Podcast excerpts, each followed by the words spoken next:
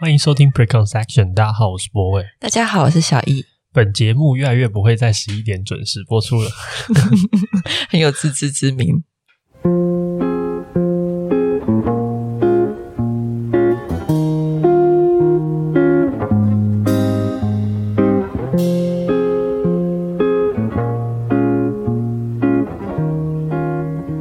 好，欢迎收听今天的节目。嗨，哎，那个不好意思，就是。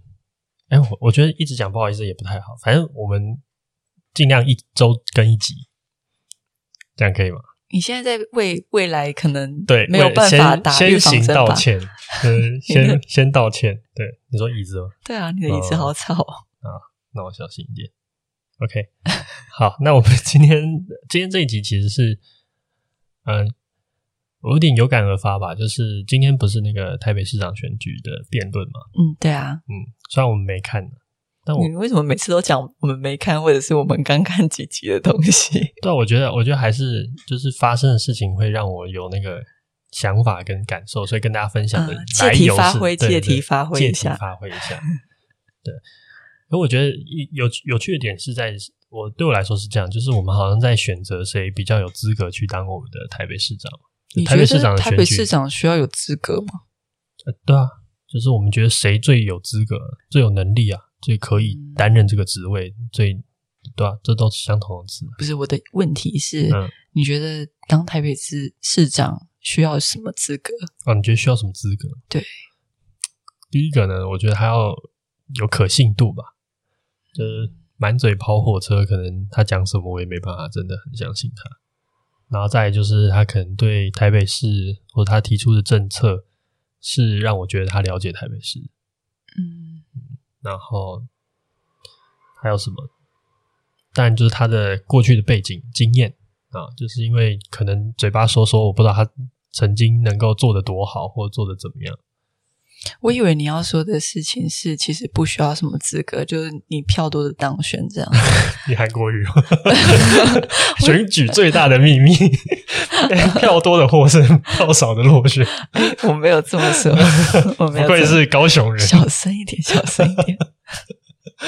嗯，没有啦，对啊，我我我觉得还是我还是要有心目中的想象想象啊，但是这件事情跟我们待会要聊的。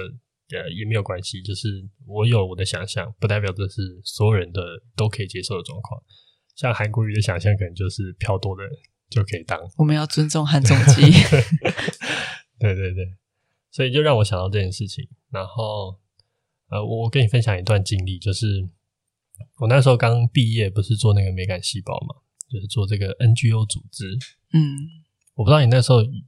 呃，对 NGO 组织的想法是什么？但是我出去演讲，一群善善良的天使，对对对 对对对，大概就是社会的感受就是这样，就是觉得做 NGO 的人就是心地善良。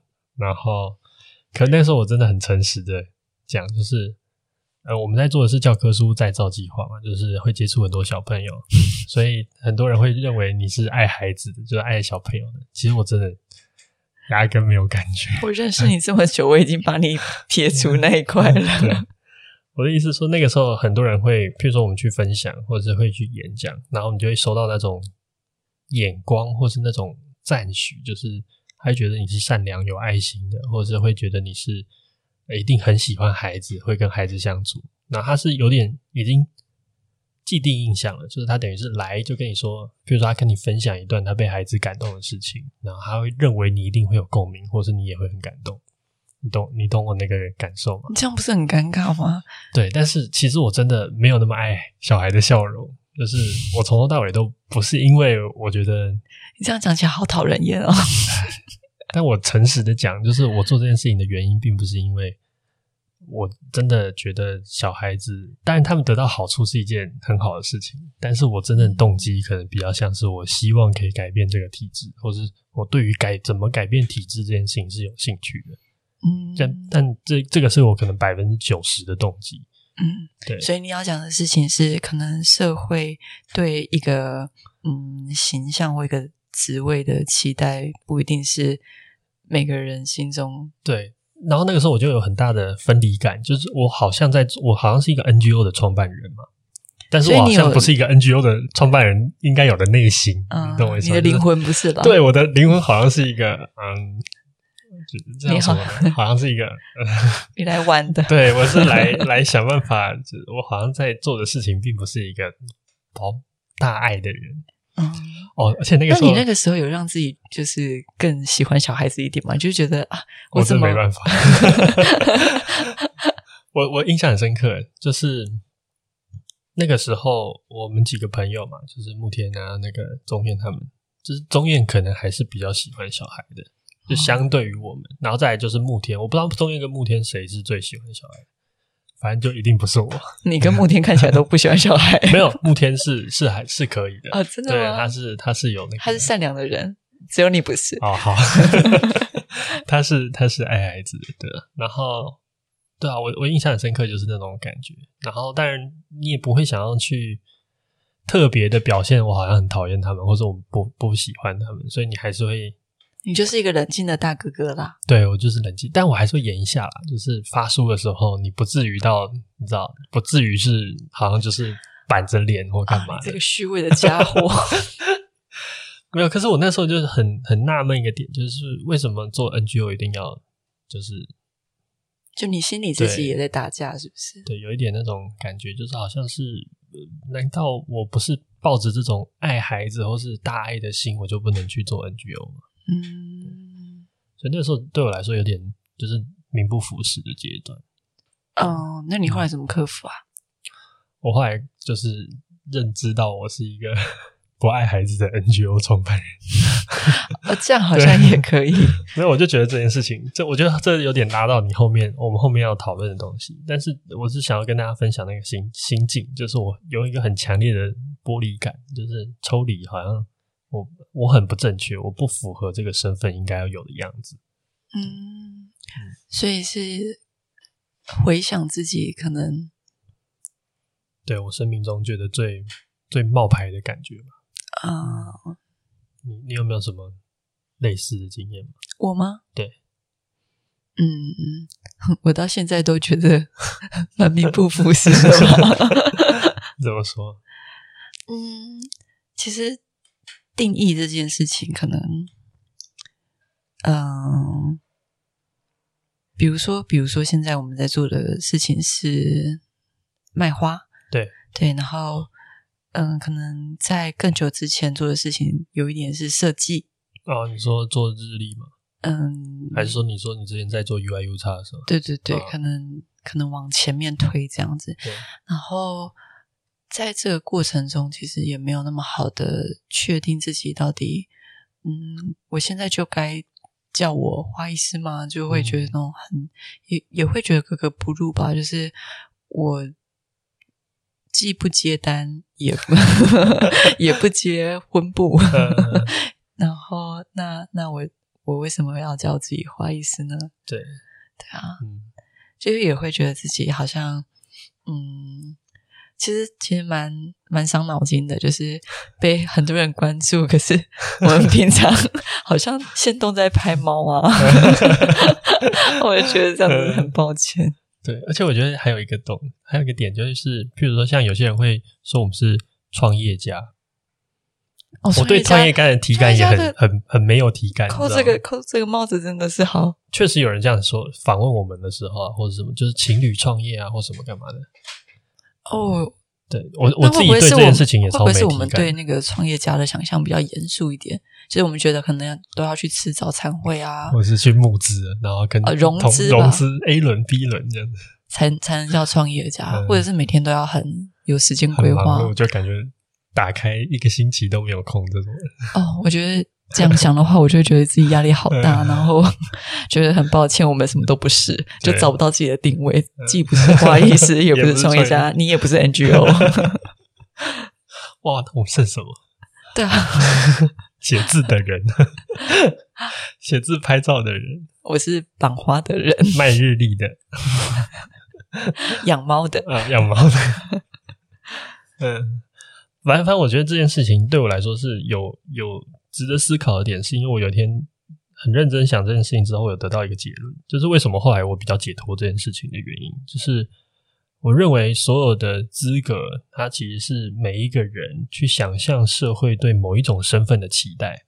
啊，呃，一个一个词讲啊，就是我们每一个人在想，比如说今天你身为老师，或身为厨师，或者身为各式各样不同的职业，你会有你这个身份，这个身份本身好像会有一种社会对这个身份的想象，但同时你会意识到，你有一天你会意识到一件事情，这个身份，这个身份。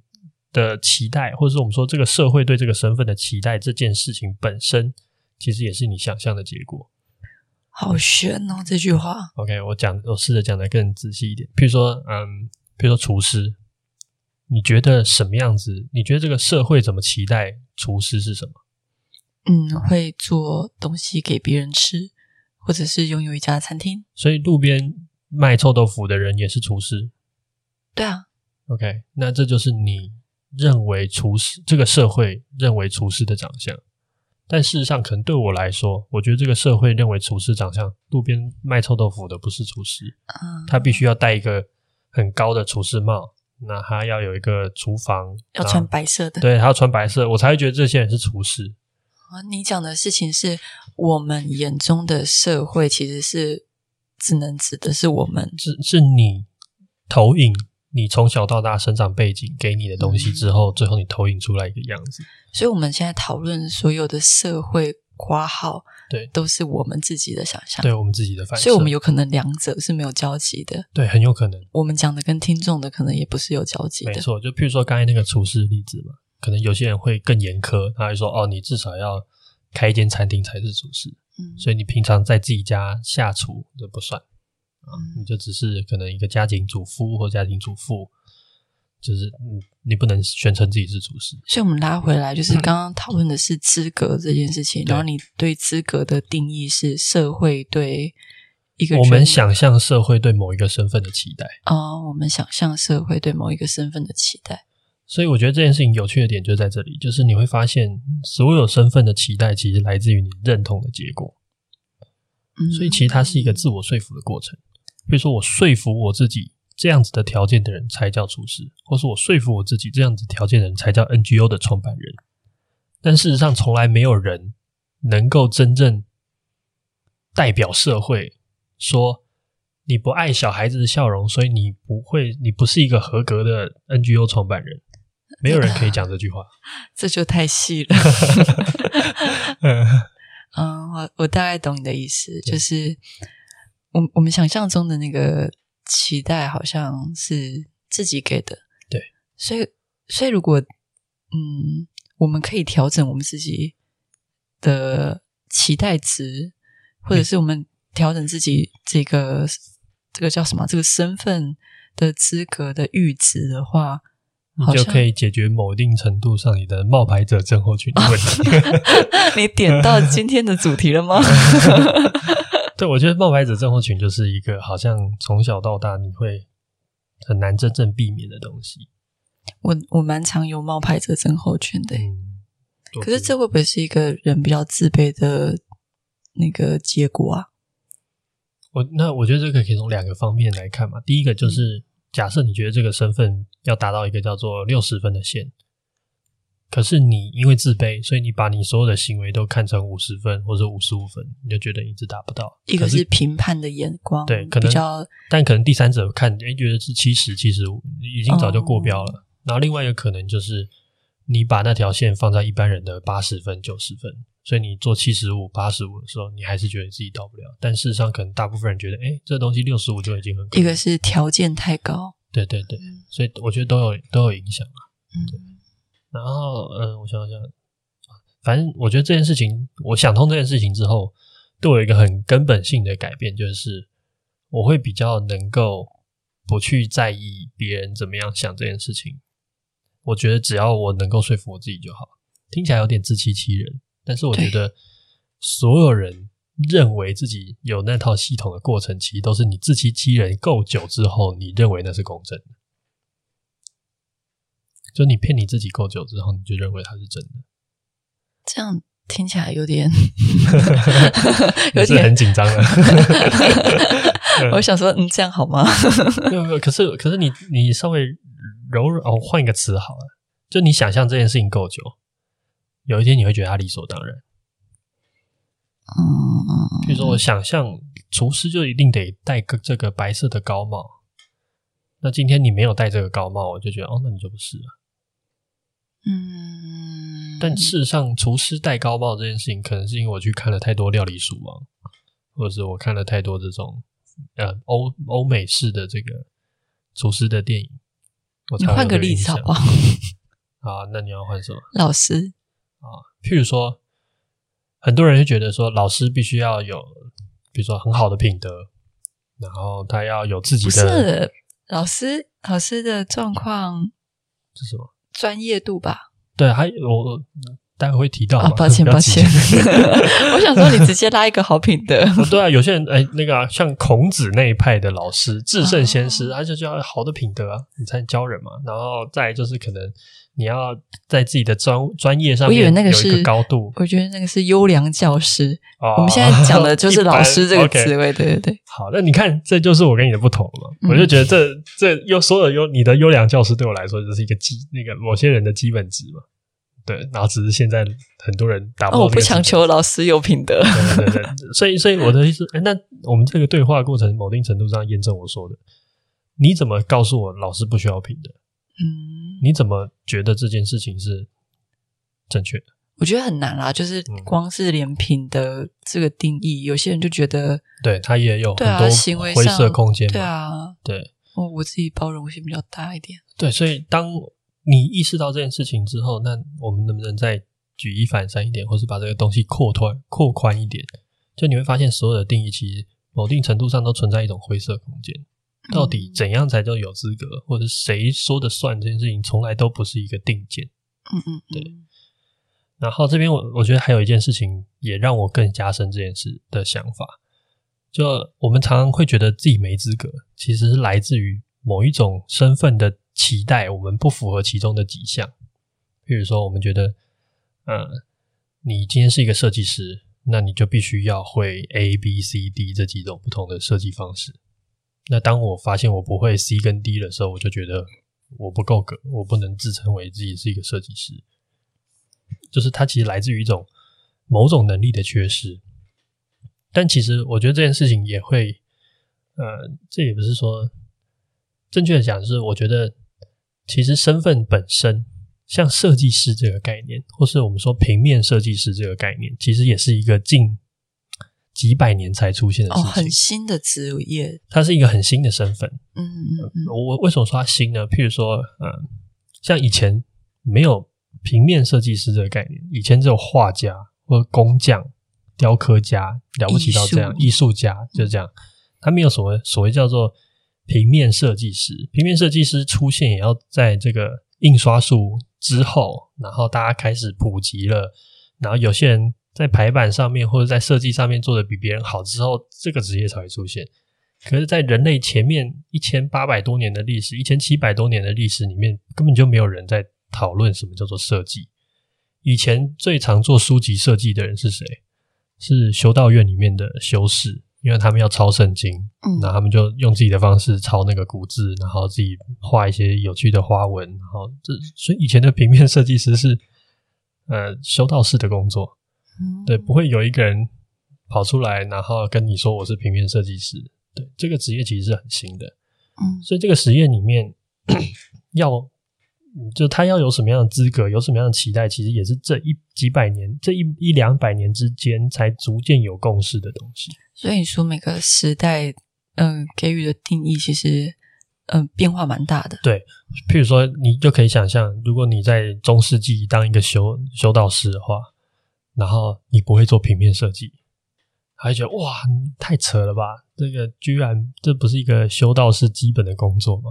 可是你放到现在，你就觉得很荒谬嘛。就是一个修士平常应该念圣经，这个你不需要搞到还要做平面设计。嗯，对，所以这件事情是很新的。然后我我最喜欢举的例子其实是那个达文西。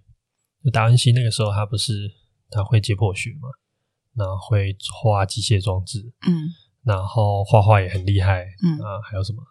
我后来发现，嗯、听说那个时期的每一个画家，嗯，就都要会两三种职业，我就是查到一些资料说，对，就是至少要是个建筑师、室内设计师，然后 再一个画家，对对对，然后好像画家是加减会好像是谁在说是林布兰还是谁，就是他什么都不会，他只会画画，对，然后大家就在很背 我不太确定是不是这个人，可是我觉得我就记得有这一段讲法，我就想说哇，那个时期他已经画这么好了，还被当，对，好惊人。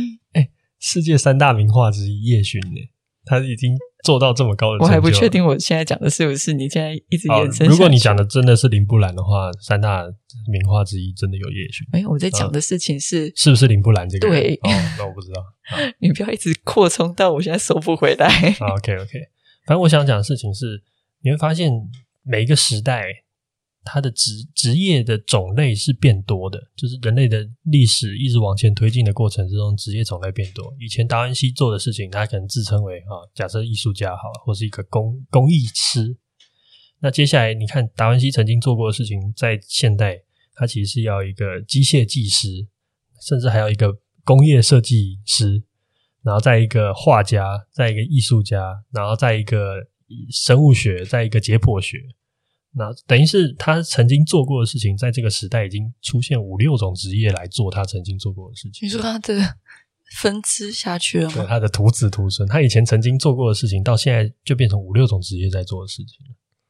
那我们会定义以前的人天才吗？还是还是那个时候可能学的东西不用那么专心？对，我觉得你问了一个很好问题。我觉得会发生这件事情的最主要的原因，最主要的原因就是因为我们今天在。呃，做这我们在理人类的知识的体系是越来越呃越来越丰富的，就是越来越庞大。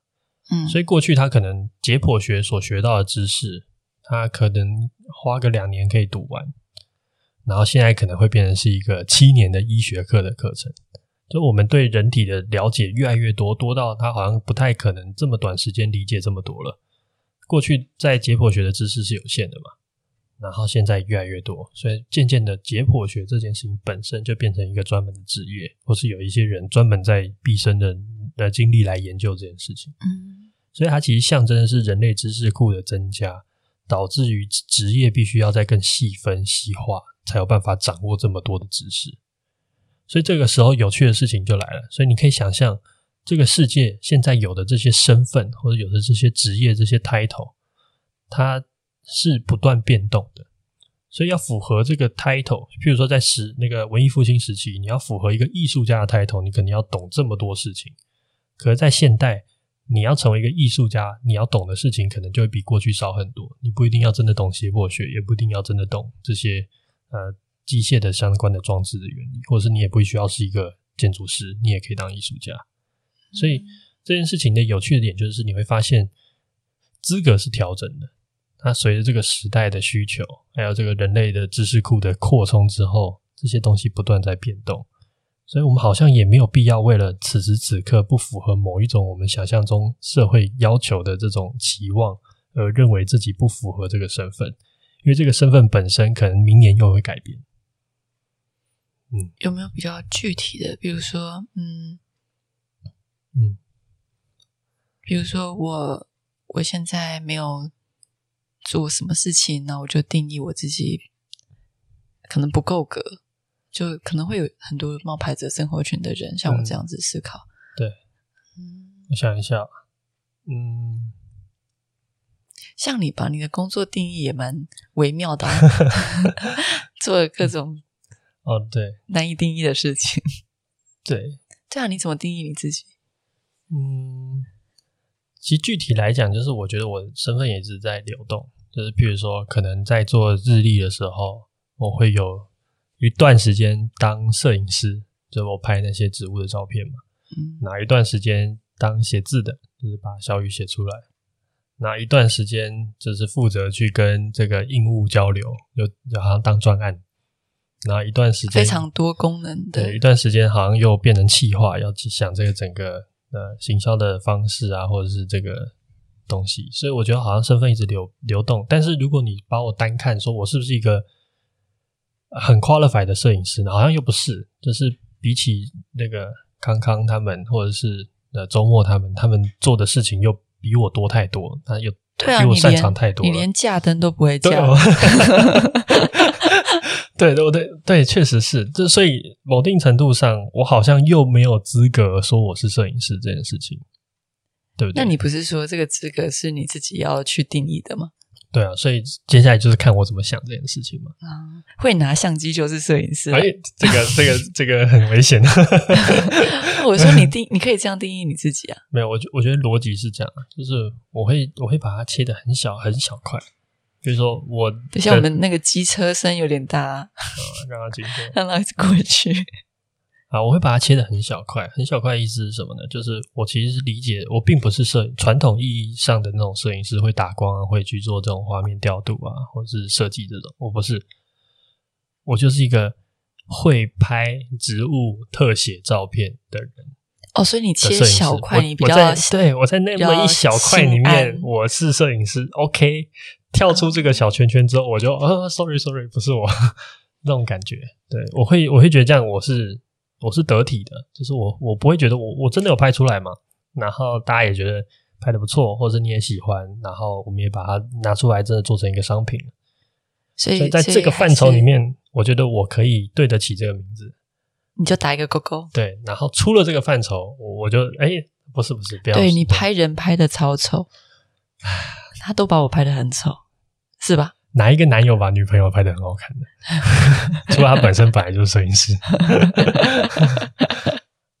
女生就是觉得我们拍的总是不好看，但我觉得已经拍的很很好看了。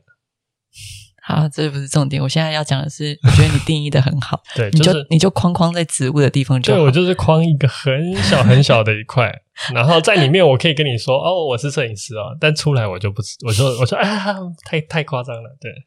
大概会是这样的感觉，所以我，我我觉得这这个可能是一个，我觉得这是一个方法吧。就是当你觉得你不够 qualify 的时候，你就你的问题是，你想要你觉得 qualify 需要 A B C D E，嗯，但你发现你只能做 A B C 的时候，你要重新思考那个 D E。对，你就你就承认你只能做 A B C，然后说 C D 不是我会做的，D A B C D E 啦。第一步，好，好了，大家知道意思吧？反正就是你只承认你做得到的地方，然后做不到的地方，你就说你做不到就好，你就不会有，就是甚至你可以自己发明一个词来说只会做 A B C 的人，像我叫做植物特写自然光 摄影师，对，仅此就植物特写自然光摄影师，对。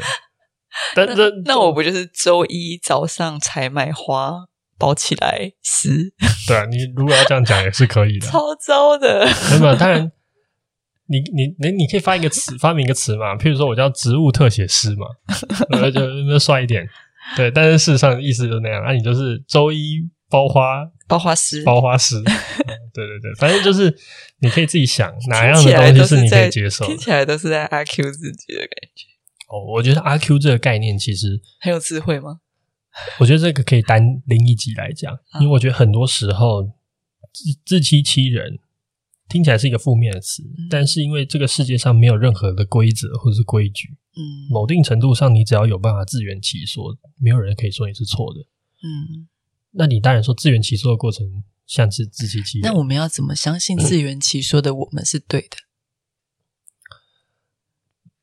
等待别人说你是不对的时候，嗯嗯，所以你为什么会觉得我老是会有点像我自己想对的事情，然后我就一直要找别人，你你讲得过我就我就投降，就是我在我我对的原因是因为我还没有错过。你说你的斗鸡模式吗？就是，所以我其实是很欢迎那个如果有人能够说服我的过程，就是我是欢迎这件事情，你在弥补或是帮我完善我的世界观或是价值观。但是只要这件事情还没发生之前，我就相信我是对的。别人说你不对，还要先说服你啊？啊，你来跟我打个嘴炮说你不对，我也觉得他没有说服力啊。但如果他真的能够说服我，我是真的愿意去改变我的价值观的。了解，对，嗯，啊，早期我这件事情发生的很频繁的，但越来越多人批评，然后越来越多人修正之后，这件事情就越来越稳固。哦，批评你什么？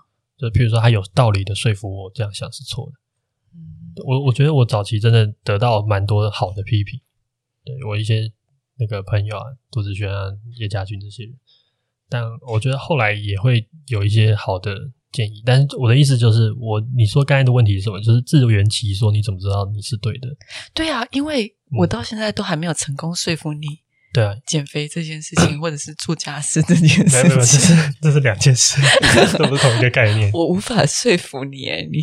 我们先把前面那个概念完结。哦、前面那个概念，自欺欺人的过程，你怎么知道自己是对的？自圆其说，自圆其说或自欺欺人的过程，你怎怎怎么知道你自己是对的？嗯，不知道，你要一直等到有人告诉你，有说服你你是对的的时候，你是错的的时候，你才是错的。所以不管怎样，我们都先说服自己是对的。对，比如说我现在很不安，我觉得我做的事情不够 qualified，然后我要先告诉我自己，其实你可以。然后，首先，我觉得首先先承认一个你能够 comfortable 的范畴，就像我刚才是植物特写摄影师啊，这是我我先承认一个我。我舒服的范畴，我，我不会觉得我夸大。你不要先把你自己的那个门槛拉到那么高。对对对，就是你不要说你自己就是一个全能的摄影师。对，我我说我是摄影师，我看到周末我怎么抬得起头，对不对？但是我可以说我是植物特写师，然后跟周末说，你看这是我拍的，还可以吧？好，我懂你的意思，就是现在的职业如此细分的状况下，嗯、我们其实把自己放到那个位置的时候，不要。想得这么高远，对，因为他可能这些职业的定义都只是定义刚出来的，啊对啊，甚至可能再过几年又有人推翻他。有时候感觉不是职位而已，就是很多时候我们定义自己好像不是一个好女儿哦，对，就是从身份的上的事情。这个啊、哦，你这个提问，你这个这个回应很好，就是这些身份除了这种。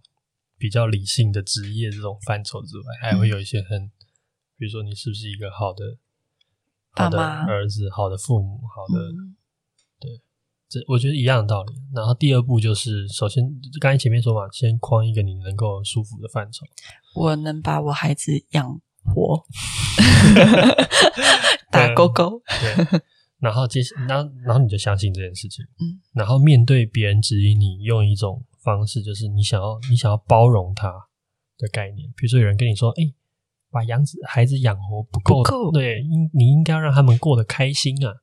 然后，因为开心的小孩才会是一个美好的童年，然后他们才会长得比较开心，比较好吧。”演三姑六婆对，对，对。但你听完就觉得，嗯，好像蛮有道理的。我从小长大，我也希望我自己是开心的。那如果我活得开心，我觉得我的父母是照顾我的，所以你愿意采纳加入你的。好父母的标准里面，你就把这件事情加进去，哦、那这个就是你新的你需要达到的资格的这个条件。但这个条件不是你随便加进来，而是你听完别人的论点，你觉得他有道理，你才加进来，嗯、而不是一个人跑过来说哦，应该要怎样你就怎样。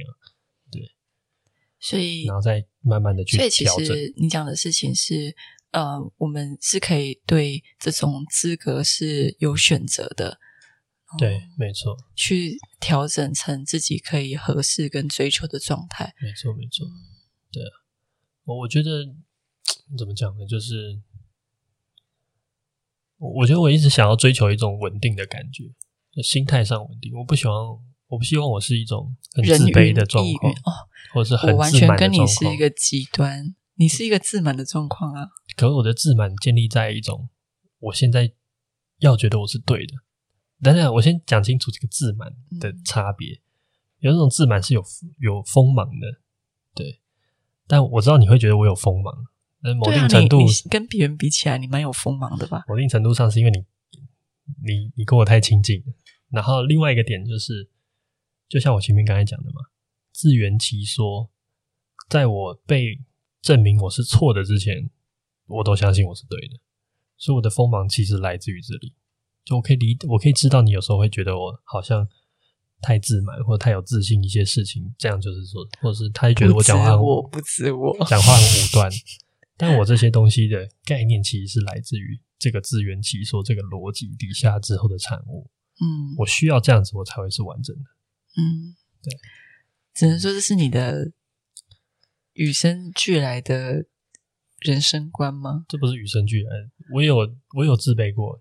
小时候、哦、你也有自卑过吗？嗯、有一阵就是，呃，这跟校园经历有关系吧。就是，反正我觉得我有，我也有自卑过。但后来我把一些事情想清楚之后，我觉得这才是我比较舒服的。你小时候都在想什么？哦，我从国中就开始想这种。我对啊，这是一个。你从国中就在准备 podcast 吗？没有啊，就是如果要这样讲也算。我我我没有人这样讲啦，我只在开玩笑。没有，我的意思，我的我知道你在开玩笑，但我的意思是说，其实我开始会想这件事情跟我妈有关系，然后她开始跟我讲这些东西的时候，你要 cue 到阿姨的。嗯，好啦。嗯，我今天想要讲的大概是这边吧，就是我觉得那个资格其实是、嗯、是这种感觉，就是别人告诉你应该有什么资格的时候，你反而要去。把这件事情拉回自己身上，对，你其实要拥有很大的决定权，来控制什么东西可以让你觉得可以或不可以。嗯，就不要把这个控制权交给别人。所以别人要来说服你，听起来有点拽。可是有时候我们这种自卑的人，我的意思是，我们就很会 diss 自己，就是我们就是充当很多隐形的别人在说打自己，对，就说哎，你这样不够，不够。那你就要想，你这个不够有没有道理？就你如果要批评自己的话，那你也要有道理的批评你自己。就人格分裂吗？可是，可是仔细想，其实就这样，就是你要接受别人的批评的时候，你要很严格的去看他。因为今天如果随便的一个人冒出来，你就要改变的话，你就非常父子骑驴嘛，你怎么改都不会是对的，永远都不会达到目标。嗯，只有你画好线的时候，你才知道有些东西是，诶，这个改变是值得，然后这个改变是不行的。我们都被教导说不要刚愎自用，所以就也很怕我们这样的划线行为是一个，嗯，我懂你的意思，就好像不接受别人的意见，或者是有点，对啊，过于自满，然后都还要别人来。嗯，但我我觉得这这件事情你要考虑到另外一个副作用。就当如果你非常容易 就把别人的任何意见都变成你的生活要求或期待的话，你也会活得很累，甚至很不愉快。没错，有时候是假想的别人的想法。嗯、对，嗯，这个我觉得这个更伤，这个好伤、哦，因为你摆脱不掉他。如果是一个真的人，我跑开他就不消失。哎，我认真觉得，就是我有时候会深深的感受到，其实。嗯，比如说我们看社群，然后看久了会觉得啊、嗯哦，别人怎么那么棒，然后给自己很大的压力。对，然后后来有时候你也会想说，其实每个人都没有那么在意别人在干嘛。就是我、嗯、我讲的事情是，嗯，你以为别人很在意你现在的状态，可是其实没有。就是大家其实比较在意的是自己。对对啊，然后你消失了一阵子，好像也没有关系。我我讲的那个不是那种。真的不被需要那种。对对对，我讲的事情是，嗯，你很小心翼翼的做每一步，可是其实事实上没有人没有那么多眼睛在看着你。对对对，并没有那么，而且其实真的每一直一一直在看着你，就是你很亲密的人，或者是主要就是你自己，就其实观看都是你自己。对对对，所以那个社会是你自己想象的。嗯，我今天学到一个社会来自自己的眼光这件事情。对对对。那我我今天想要分享的大概是这些吧。嗯，哦，我觉得你刚刚有提到一个，我觉得也不是刚刚，就是我们前面在讨论的时候，你提到一个，就是有没有资格被爱这件事情。哦，但我觉得今天讲不完，已经三十八分钟。那你在之后聊一集吧。对，对啊，因为我们刚刚聊的是身份的资格嘛。对对，然后我们资格这件事情也会讨论到自己有没有资格被嗯。被爱，被被喜欢，对，被需要之类的。哦，这我觉得这就是另外一个问题，它跟资格确实有关系，但是它扩展的维度更大一点。嗯，好，那我们之后找机会再聊这题。好啦，那你有没有什么要补充的？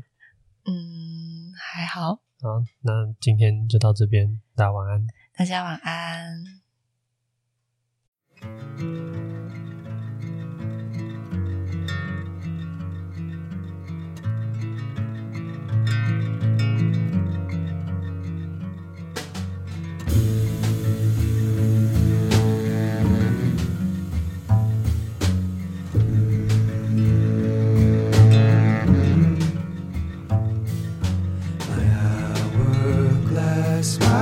cow.